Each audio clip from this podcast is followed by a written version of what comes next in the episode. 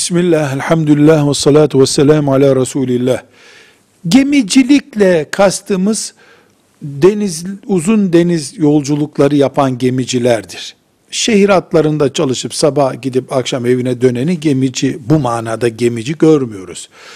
Evinden çıkıp 10 gün, 15 gün, 20 gün, bazen 3 ay, 4 ay gemide kalıp kıtalar arası yolculuk yapan kaptan veya diğer gemi görevlileri namazlarını limandan ayrıldıktan sonra seferi olarak kılarlar.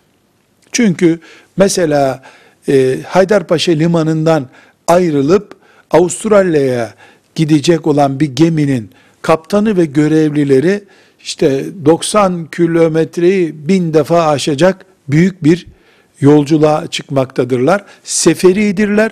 Gemide bulundukları sürece veya geminin bir, bir günlük, iki günlük e, dinlenmek için, yük almak için girdiği bir limandaki şehirde bulundukları sürece namazı iki rekat kılarlar. Yani seferi gibi kılarlar. Akşam namazını da tam kılarlar. Cuma onlara farz olmaz.